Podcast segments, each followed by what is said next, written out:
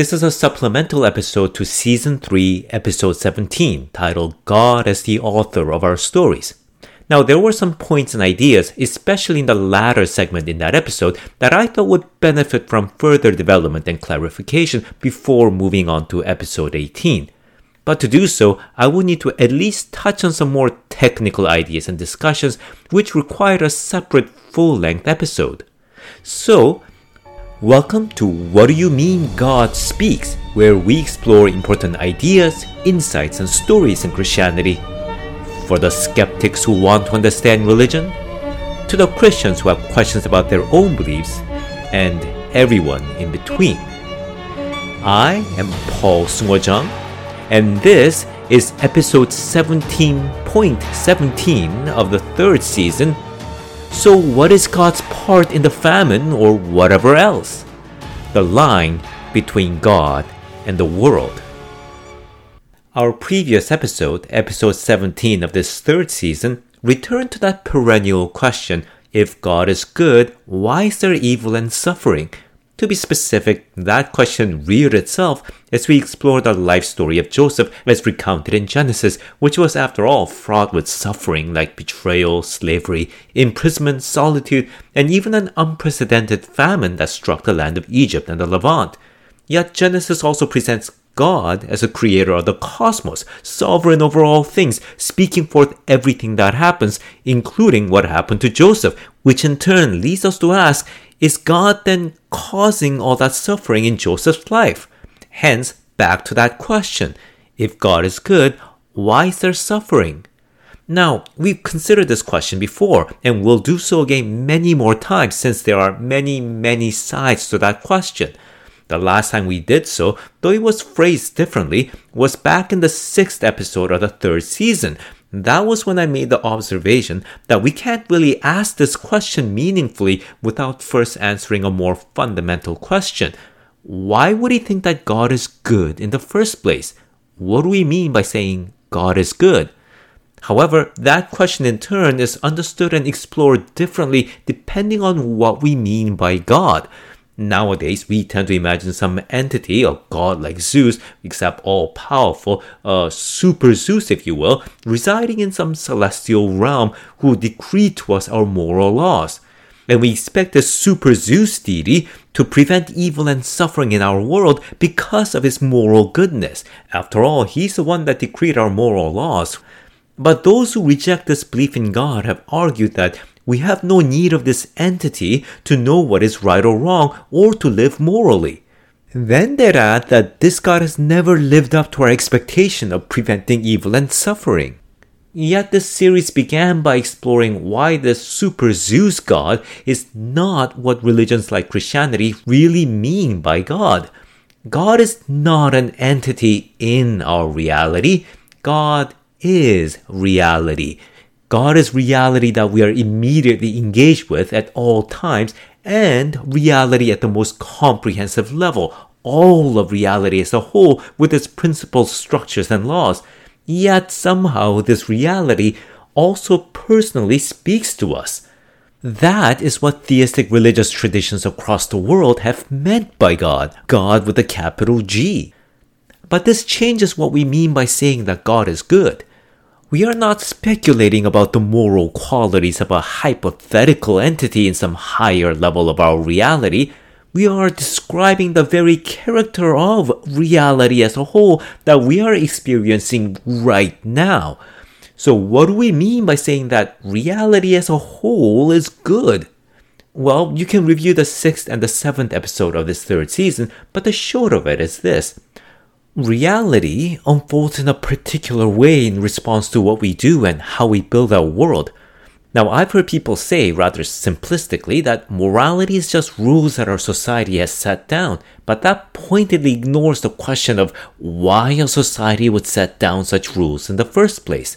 And the answer is these rules are approximations of which kind of actions and lives lead us, humanity, to flourish together while going counter to these rules will lead us to perish together. I say approximation because we are still trying to get it right, and sometimes we even sneak in false rules that will let us have power over other people. But at its basis, it is about what will make our lives flourish or perish together. I mean, just imagine what would happen if everyone, to their best ability, lived by honesty, fairness, compassion, and love, and compare that with what would happen if everyone instead lived by deception, greed, cruelty, and hatred. This is how reality is structured, or to put it in Christian terms, this is the character of God and the world God speaks forth. This is why, in that sixth episode, I was drawing connections with what Christianity means by saying that God is good to the ancient Egyptian, Indian, and the Chinese idea of the cosmic law that lies at the foundation of our morality, and even the modern Darwinian theory of how evolution underlies the development of human morality. Something fundamental to our reality leads us to our moral values this something makes our lives flourish when everyone aims for what is good and unravels our world when everyone fails to or even spitefully head toward evil. This, by the way, is what is recounted in the Genesis narratives we explored in the second half of season 2. Our moral truths are what reality communicates to us by how it unfolds in response to what we do, and also by a kind of voice that speaks to us from within personally guiding us in how we live. All of that is what we mean by saying that God is good.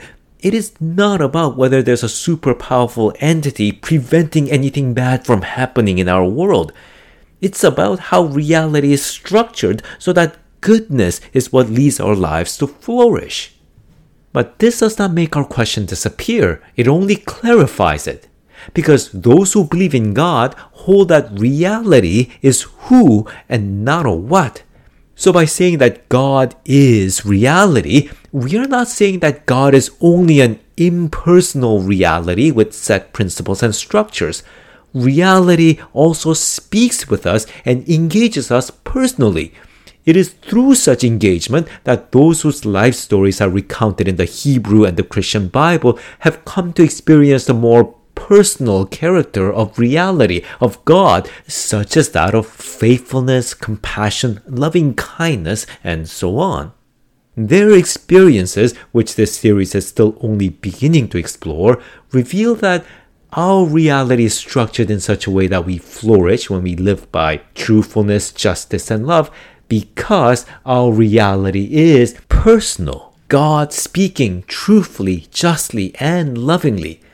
So then our clarified question becomes how can this reality, which is supposedly God speaking truthfully, justly, and lovingly, unfold a world where there is evil and suffering, a world where Joseph is betrayed and sold into slavery by his brothers, and a deadly famine strikes the land? And to this, the standard Christian answers explore what reasons God might have for evil and suffering in our world, or how God is present in our suffering, which, by the way, is the meaning of the word compassion, which means to suffer with. But that is not what we'll explore in this episode or this season, because there is yet another question that we should have addressed before we can even begin to meaningfully ask why there is suffering in this world that God speaks forth, and that is when something bad happens, what part of that is God's doing?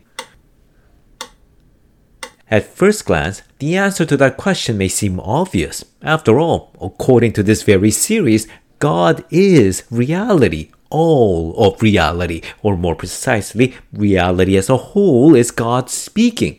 So, wouldn't that mean that everything that happens, including evil and suffering, is God speaking? But it turns out to be more complicated than that.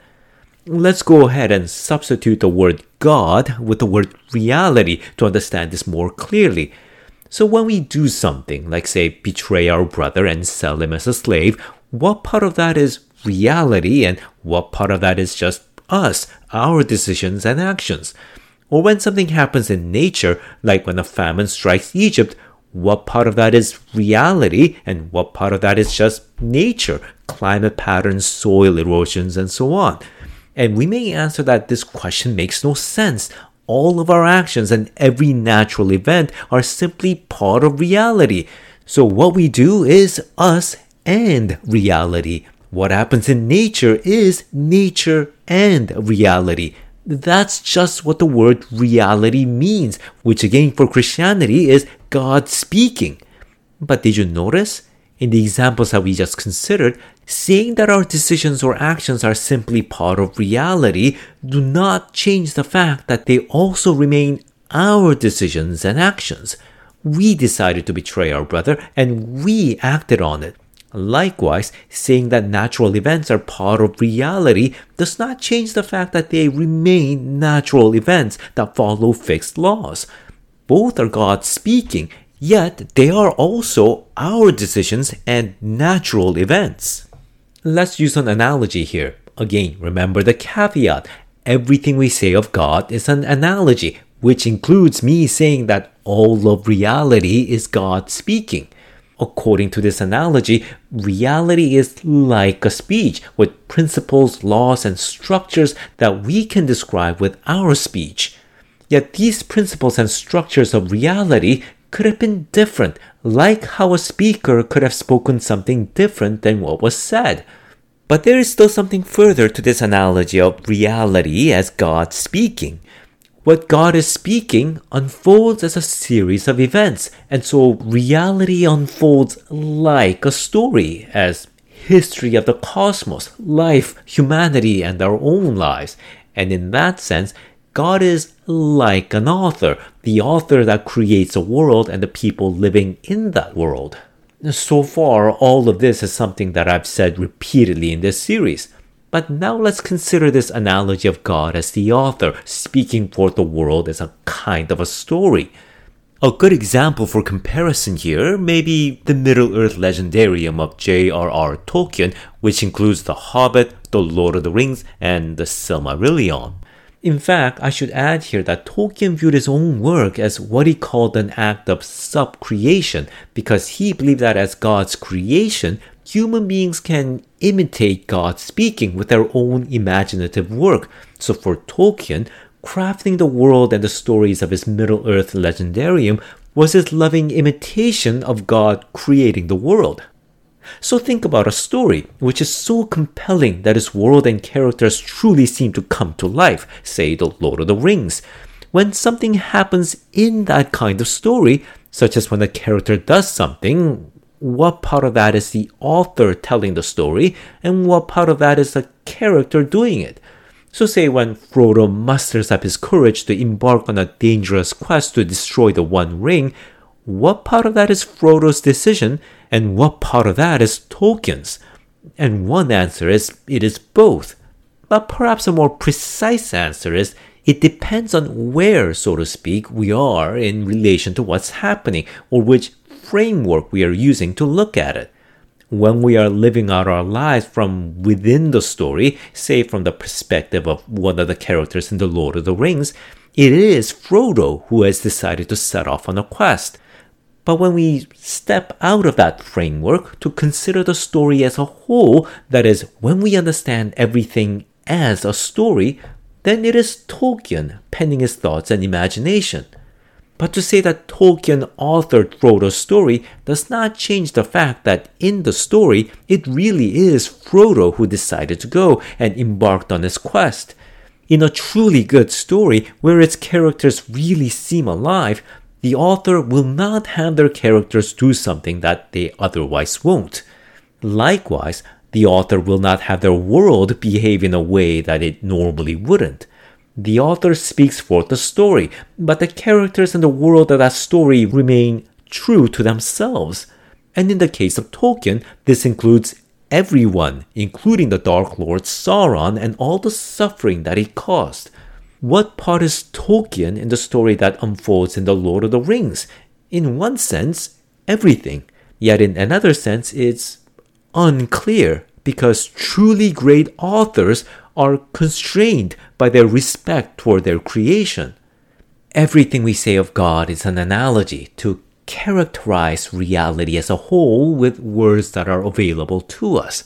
So our analogy is reality is God speaking, and reality unfolds like a story that God speaks forth as the author. But this analogy implies that God may be constrained by his respect to everything that was spoken forth and created. I mean, think back on your life, especially the times you made a decision that truly was your own, which has shaped your life ever since. So, what part of that was you? I mean, what you did and what happened is part of reality, to put it in the broadest way possible. But it was still your decision, and hopefully one you haven't regretted. Everything you do is your doing, even as it is also God speaking. Our analogy implies that God does not speak forth for you a life that you yourself won't live out. Now, God may speak to you to change, to present you with that different kind of life. But you must first hear God speak and then decide to follow that voice, as say Abraham did in Genesis. It is then that what God speaks forth in your life becomes what God wants to speak. Now, do you remember how in the previous episode, episode 17, I reminisce about a moment in my childhood when I realized that everyone, including people I don't know and will never know, are living their lives just as real as my own? Or rather, when I realize the dizzying implication of that fact.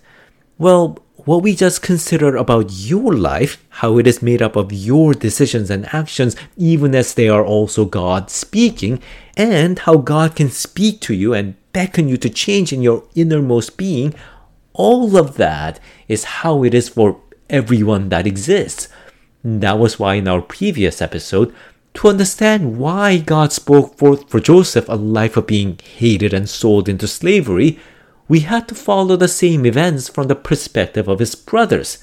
See, just as God does not speak forth a life you won't live out for yourself, God did not do so for Joseph's brothers when they lived out their hatred of their brother Joseph and sold him into slavery. And just as God can speak to you and beckon you toward a different kind of life, God also spoke to them and changed them through what subsequently unfolded in their lives, so that when they met Joseph again, they were different people. So when something happens, what part of that is God? That is, what part of that is God wanting it to happen, and what part of that is God respecting His creation, even while beckoning to them to change? And that can be very difficult to say. At this point, I can imagine two following questions, or at least these two are the ones I had. The first one is what about natural disasters? So let's grant for now that God respects our will and our decisions, and that is why people can sometimes do horrible things to each other. That is why Joseph's older brothers sold him into slavery and his master's wife lied to put him in prison.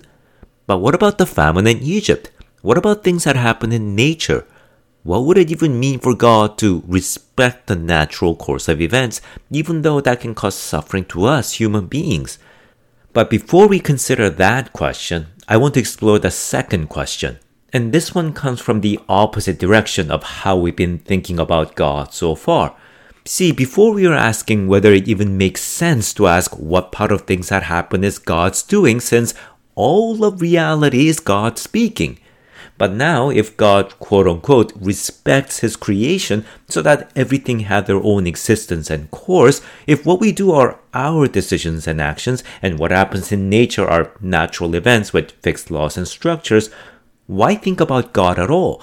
We just need to consider each individual thing or person in our reality and what they're doing.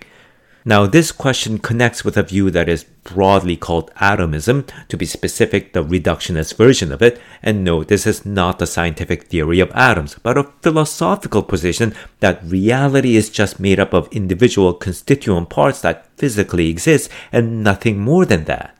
However, I just do not find this to be a very good way to understand our world or to describe our reality, First, we simply cannot understand our world without any reference to its overarching structures, principles, or patterns that are beyond any individual thing.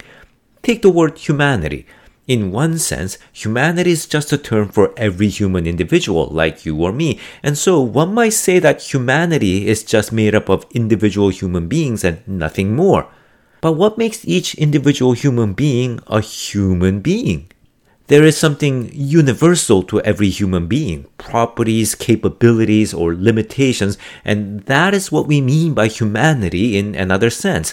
And this sense of humanity does not originate, so to speak, from individual humans like us. I have not somehow made myself human. Humanity is, in a sense, imparted to us. We were simply born human. And this sense of humanity exists, as a possibility at least, even when there is no individual human being that physically exists. Now, if that sounds strange, let me use a different example robots. Do robots only exist when there are individual physical robots? If so, how did he know what a robot is before robots physically existed? And when someone built a robot, how did he recognize that as a robot? Well, the word robots come from a science fiction play by the Czech writer Karel Čapek titled RUR or Rossum's Universal Robots, which features artificially crafted people that labor for human beings. That play was written in 1920. So the idea of robots existed long before any individual robot physically existed. Yes, I know we've now wandered into a different philosophical debate altogether between idealism and materialism, but see, topics like this are interconnected. My point here, though, is that to describe our world as just a collection of individual physical things is one way to understand our reality, but that way is itself incomplete. There is a speech like character to reality which cannot simply be reduced to individual things in our reality. And it is this speech like structure that makes individual things what they are even before they physically exist. And that brings us to the notion of principles and laws that define and structure our reality. For science, this is the laws of nature that govern every natural process and interactions, but the laws themselves are not any individual physical thing in nature. In fact, according to cosmologists, this physical universe, made up of individual literal atoms, began approximately 13.8 billion years ago from the initial state of the Big Bang. But what governed that first event were those very laws, or the ultimate laws of physics that science is still trying to understand. So, can laws exist in a sense before or apart from the physical things that they govern? That is a tricky philosophical question, but it brings us back to this point. There is a speech like character to reality as a whole that holds every individual thing together, and we cannot really understand or describe our world without it. This speech like character is what Christianity calls the Logos of God or God speaking. Here's one further interesting point. In the fields of systems theory, in science and the arts, there is a concept called emergence. You can look it up yourself, but the gist of it is there are properties or behaviors that emerge only when individual things are placed together within a larger system. These properties cannot be predicted from individual things by themselves, so it is not a logical consequence of what that individual thing is or how it behaves. So, for example, a living organism is made up of individual physical atoms and molecules, which can be studied by chemistry or physics. But there is nothing in how atoms behave or how molecules form through a chemical process which logically entail what biology has discovered about life, about how living organisms behave in relation to its environment, or the process of evolution of living species. Evolution, for example, is an emergent process. It emerges only when there are more than just a collection of individual atoms and molecules, when they compose a wholly new thing, a living organism in a particular environment with other living organisms and so on. But the thing is, as soon as life appeared, there already was a set of principles and laws in place that govern this process, as if a new set of these principles was spoken forth. So there are different levels to reality with a different speech like character to it, to use our analogy. Atoms and molecules is one level, life is another, and according to those studying this phenomena of emergence, consciousness is yet another. Now, obviously, the philosophical debates in these topics that we've covered so far are far more complex than the glimpses that we've had in this supplementary episode, and each position and view have sophisticated and well thought out versions, so we are not trying to settle all of those debates here. I'm simply raising some very general points that we need to consider whenever we try to understand our world, which will enable us to again understand what we mean by God, and more specifically, God's part in a world where everyone and everything have their own individual existence. Remember, that's what this episode is about. So there is an overarching speech like character to all of reality, which holds together every individual existence within a larger whole. That is God speaking, the Word of God, according to the Christian Bible. Each and every individual thing, from a single atom or a sub-elementary particle to each of us human beings, have their own existence, yes, but at the same time, they were all formed by and even now are defined by this speech, these laws or principles. And that is God's part in what happens even as each thing exists as individual things and follow its own course, and each of us live out our own lives, everything does so only within this larger speech of God. Furthermore, our reality has different levels as we've discussed, from the levels of fundamental forces like gravity or of space time itself, to the level of atoms and composition of matter, to the level of life and living organisms, to the level of human consciousness, with each level governed by a new emergent set of principles, a new speech.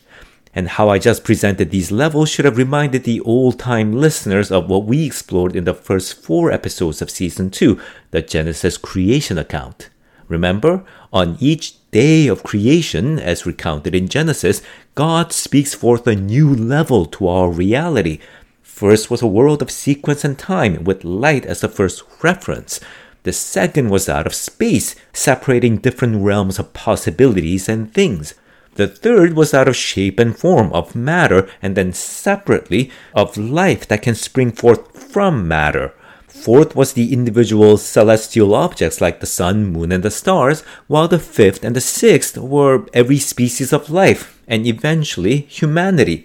Each day was a new level with new speech that God speaks forth.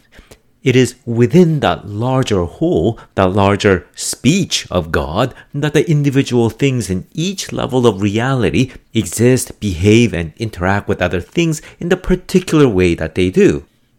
And all of that leads us back to the answer to our first question.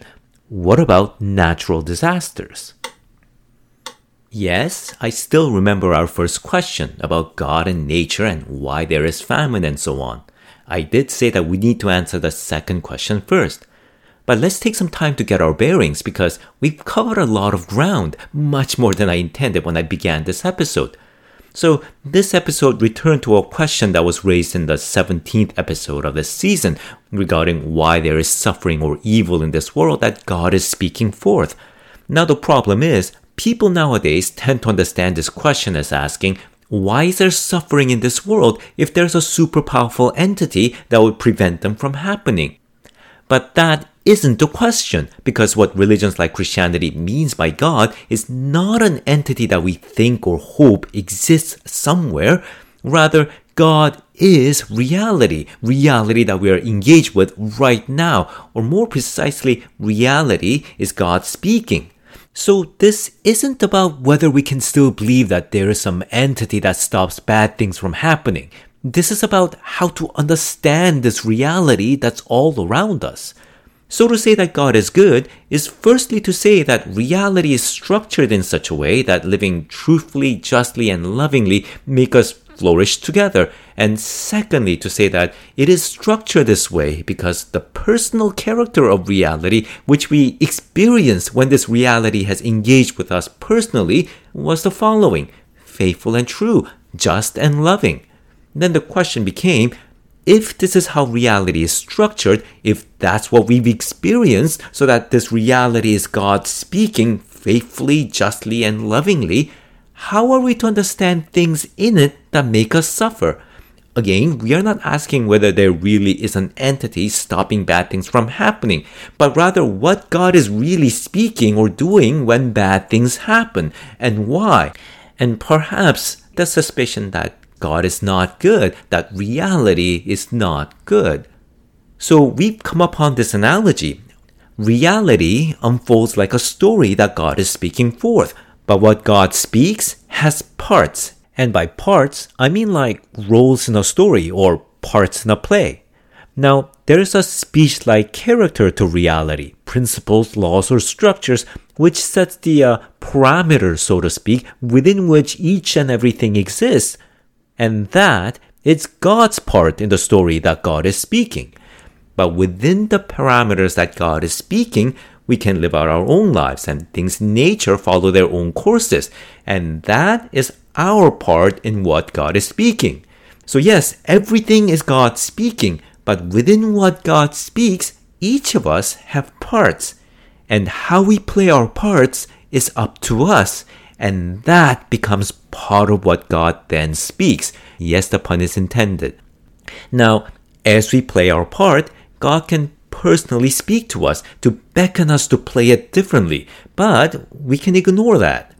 Likewise, what happens in nature as it follows the principles and laws that God speaks is up to nature.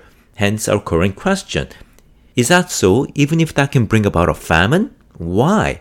And is it entirely up to nature? Or does God speak to nature as God speaks to us? And what would that even mean?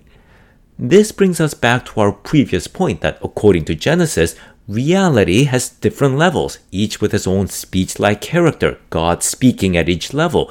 Yet when a new level is spoken forth, what God speaks at the previous level becomes fixed. So, for example, things cannot happen unless there is time. And that means once things start happening, what God speaks in the first day to bring forth the flow of time becomes set. God will continue to speak forth the flow of time as long as the world has events in time. Here's another example. Unless there is matter, living organisms composed of matter cannot exist. So once there are living things, what God speaks in the third day, the world of shapes and forms of matter, is set so that God will continue to speak forth the world of form and matter of the third day as long as God is also speaking forth living things. And unless there are living things, physical world, space and time, and so on, we human beings cannot exist.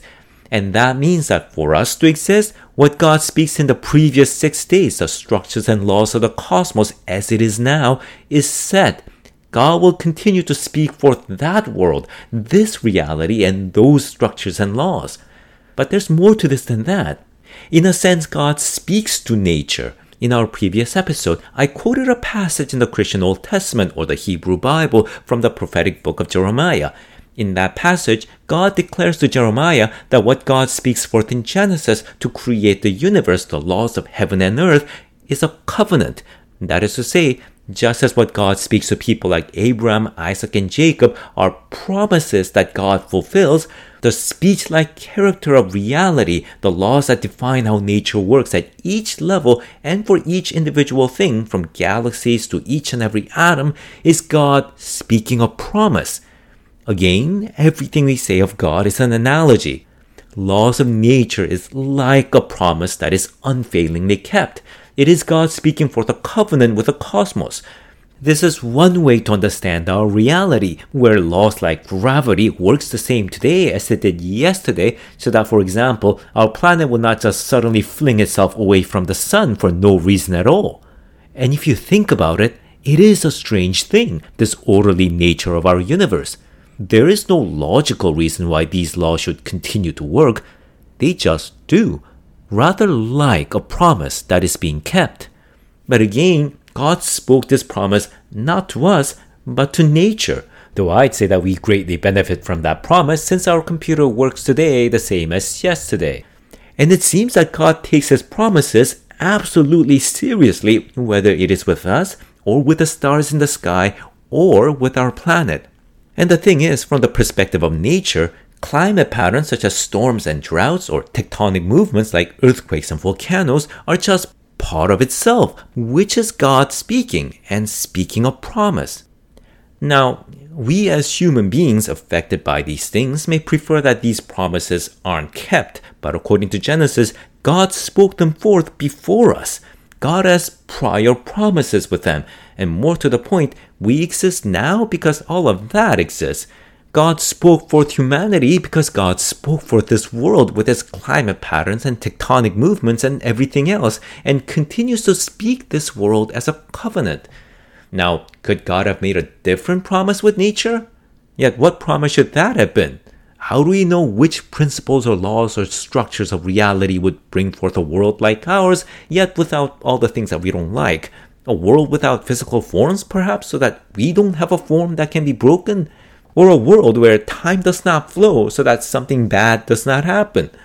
Or maybe a world where there is gravity, but we don't fall. But how would that world even make sense? However, all this speculation is missing a far more important point that the Christian belief regarding God's creation and humanity's place in it presents to us.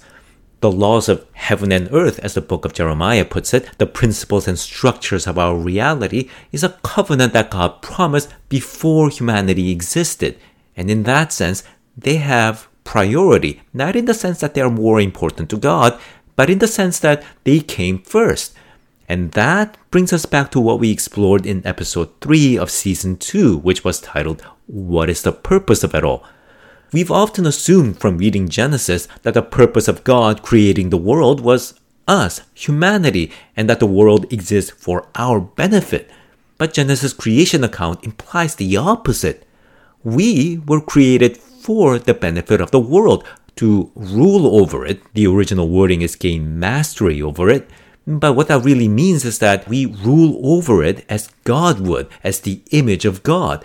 And that means that we are to love the world that God is speaking forth, as God loves the world, and to take care of it faithfully, justly, and lovingly. That is what makes us special. The world is not created for us, we were created for the world, so that nature is not structured to adapt to us, we are set to adapt to nature. And yes, I just deliberately worded that in the terms of evolution. But how? Well, by hearing God speak, because after all, every truth is God speaking to us. And this brings us back to the story of Joseph. God speaks to the Pharaoh, the ruler of Egypt, that a severe famine will come and that God will not change this future. Yet God spoke to the Pharaoh in a dream twice, and God spoke to Joseph so that he would know what was coming, so that humanity living in that land could hear God speak and do something about it. And by hearing God speak, they gained mastery over how this natural course of event, namely a famine, would affect them. And this corrects one of the possible misunderstandings that we may fall into regarding what it means for God to speak forth the laws of nature as a promise to the rest of creation. This promise does not make God somehow helpless or powerless in regard to what happens in nature any more than the author is helpless and powerless before his story. Nor does it mean that there can be no miracles. Because again, God is reality, and reality includes not only things that exist already, but things that remain as possibilities. And we do not know every possibility. We do not even know what exact promises or covenant God spoke with each created thing, with each level of reality. We may have some general idea through our scientific inquiries, but our knowledge is not absolute. We do not know what is fixed and what is not.